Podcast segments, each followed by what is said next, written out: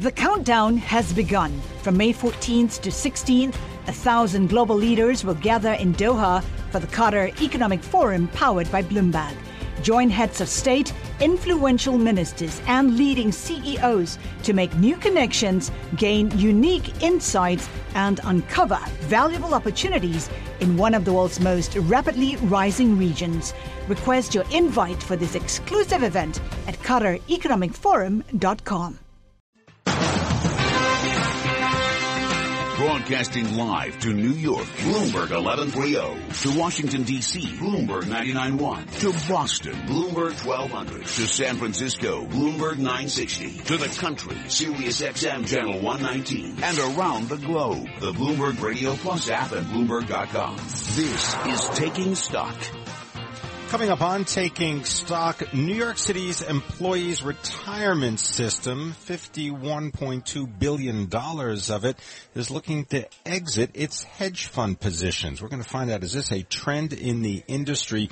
We'll be speaking with an expert having to do with hedge funds. Andrew Lapkin is the chief executive of Hedgemark International. And of course, we are continuing our very special live broadcast here at Invested 16, the power of big ideas at BNY Mellon Client Conference. We're at Dove Mountain near Tucson, Arizona. So let's get back to New York City, Bloomberg World Headquarters. Catherine Cowdery has a Bloomberg Business Flash. Thank you, Kathleen. Investors are sitting on the sidelines waiting to see where the Federal Reserve might move interest rates next month. Stocks have been fluctuating today. Investors parsing the data, awaiting further direction on the health of the economy. Traders have boosted the probability of a rate hike in June to a 30% chance, up from 4% just a week ago. Nick Colas, chief market strategist at Convergex, spoke with Carol Massar and Cory Johnson on the Bloomberg Advantage about the market's reaction to a possible Fed hike. There is this push-pull in, in the narrative between all these Fed officials about when to go, how much to go, whether it's June, July, post-Brexit, pre-Brexit, and it tends to muddy the waters a little bit. And I think that's one reason why the market has trouble really gauging the Fed's true intentions. We check the markets every 15 minutes throughout the trading day. Dow Industrial Average is up 12 points, less than a tenth of a percent, trading at 17,512. S&P 500 is down 1 at 2,050. The Nasdaq is up 3, a tenth of a percent at 4772. West Texas Intermediate crude oil down 27 cents a barrel, 6 tenths of a percent to 48.13. Spot gold is down $1.50 an ounce at 1251.40. 10-year treasury up 132nd with a yield of 1.83 percent. Among today's top business stories, Monsanto shares have been up as much as 7.7%. Monsanto has yet to respond to their $62 billion takeover offer. According to a senior U.S. government official, Monsanto's chief executive is surprised by the deal. Bayer made the offer as it seeks to become the world's biggest seller of seeds and farm chemicals, tapping into growing demand at a time when farmers must boost productivity to feed an estimated 10 billion people globally by 2050. And now let's get an update on some of the other stories we're following today. Thank you, Catherine. From the Bloomberg Newsroom, I'm Alex Steele. This news update is brought to you by the Jeep Grand Cherokee, the most awarded SUV ever. The Grand Cherokee continues to raise the bar with its luxurious interior and legendary 4x4 capability. Drive one at your local Jeep dealer today. Democratic presidential frontrunner Hillary Clinton is campaigning in Detroit today, telling union workers it is time to unify the party. We are coming to the end of the Democratic primaries. I applaud Senator Sanders and his supporters for challenging us. We are going to get unaccountable money out of politics. We are going to take on the crisis of income inequality. The State Department says the U.S. will strike terrorists when necessary. That comment from Deputy Spokesman Mark Toner today when he was questioned about a drone hit that killed Taliban leader Mullah Akhtar Muhammad Mansour. We will carry out strikes to uh, remove terrorists who are actively pursuing and planning and directing attacks against U.S. forces. Baltimore Mayor Stephanie Rawlings Blake is asking city residents to be patient and allow the entire process to come to a conclusion after the second police officer to be tried on charges in the arrest of Freddie Gray was acquitted. The 25-year-old died from injuries he suffered in the back of a police van. State Congressman Dan Donovan wants the U.S. to seize frozen assets from terror-related accounts and direct the money to Homeland Security programs benefiting New York City. The former prosecutor says when an account is frozen, it continues to accrue interest. Donovan's bill would send the interest to the Urban Area Security Initiative. Global news 24 hours a day, powered by our 2,400 journalists in more than 150 news bureaus around the world. From the Bloomberg Newsroom, I'm Alex Steele. Catherine? Thank you. And now recapping, the Dow Industrial Average up 19 points at 17,520. S&P 500 down 1 at 2,051. NASDAQ up 5 at 4774. And that's a Bloomberg Business Flash. You're listening to Taking Stock with Kathleen Hays and Pimm Fox on Bloomberg Radio. Alternative investments, an increasingly important topic for investors, for money managers, and certainly for the firms that service these very important groups in the financial services industry. Hedge funds have been hot, but are they so hot now as many big investors pull away from using hedge funds as one of those very important alt investments? This is a topic being discussed today here at Dove Mountain, the Dove Mountain Ritz-Carlton, about 30 miles from Tucson, Arizona, at the Power of Big Ideas, Invested 16. It's a BNY Mellon client conference.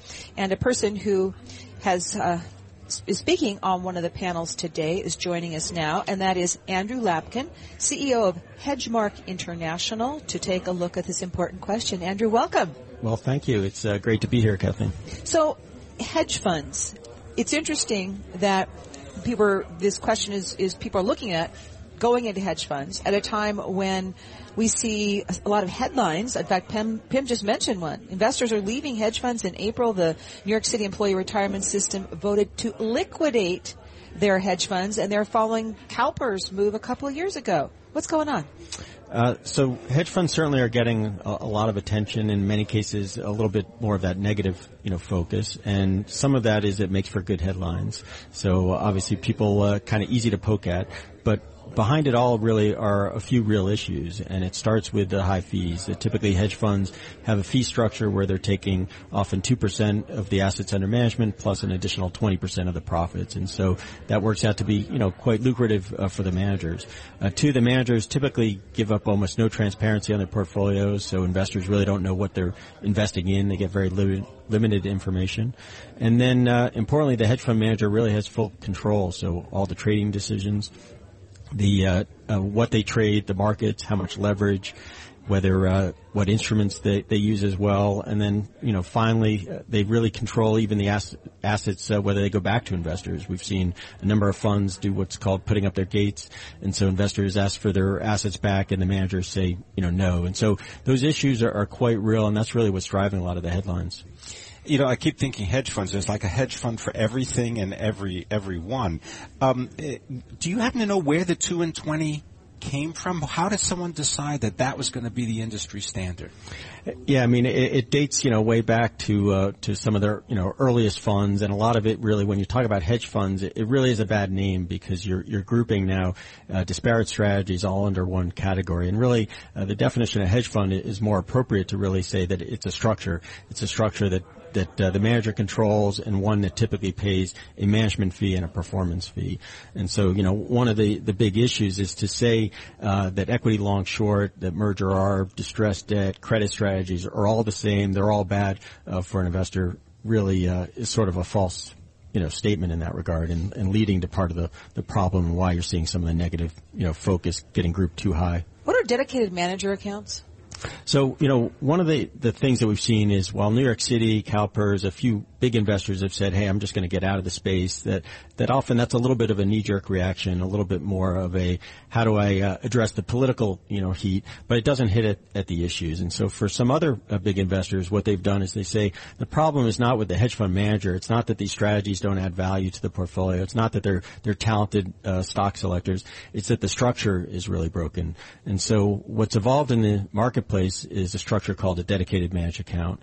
And what that does is it allows the, the hedge fund investor to basically have their own fund. Uh, and in this case, the manager's role becomes very limited. They're really just trading the portfolio.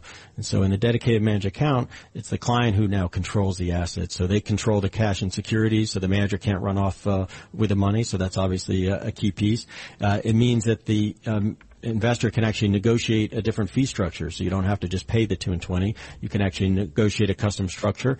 Uh, in some cases, no performance fees. In other cases, uh, multi-year uh, look back, so you get better alignment uh, with the manager and the investor in terms of that strategy. Uh, and importantly, the ability to negotiate investment guidelines. And so now it's not just what the manager does; it's the investor can have an influence in terms of the strategy that's important for their overall, you know, portfolio, their overall pension plan. Andrew, uh, explain how Hedgemark International, which is a BNY Mellon affiliate, how that plays into this whole conversation of risk management, hedge funds, and all, really, I would say, rather than just hedge funds, alternative investments, the non-traditional stock, bond, cash. Mm, sure. So, you know, BNY Mellon's made made a big move to really help uh, their core institutional client base uh, address the needs around alternative investing in both real estate, uh, venture capital and hedge funds. Uh, specifically with hedge funds, Hedgemark was part of that strategy. Uh, they acquired the company uh, two years ago, and Hedgemark is really about helping people build and operate their own private dedicated managed account platforms. So in the past, uh, investors sometimes looked at uh, managed accounts being a solution to some of these issues of facing hedge fund investing. Uh, the problem is uh, that to implement it was very difficult. Uh, pension funds would have to go out and hire staff around legal and structuring expertise, accountants, operation experts. And so these are really areas that are the strength of BNY Mellon, and so it allows investors really to outsource uh, those non-core aspects to someone like the bank. It's almost like a, t- a turnkey operation. I- exactly. So the investor can still focus on picking the hedge fund, negotiating the key terms, but then the operating of all all this uh, is is done by the bank. Thanks. Andrew Lapkin, thank you so much. Thank you very much, Andrew Lapkin, Chief Executive, Hedgemark International, a BNY Mellon affiliate. You're listening to Taking Stock on Bloomberg Radio.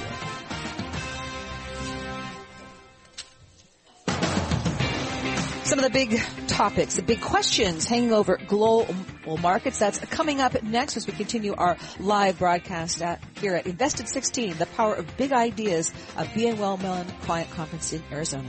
The countdown has begun. This May, a thousand global leaders will gather in Doha for the Qatar Economic Forum powered by Bloomberg, held in conjunction with our official partners, the Qatar Ministry of Commerce and Industry and Media City Qatar, and premier sponsor QNB. Join heads of state, influential ministers, and leading CEOs to make new connections and gain unique insights. Learn more at QatarEconomicForum.com.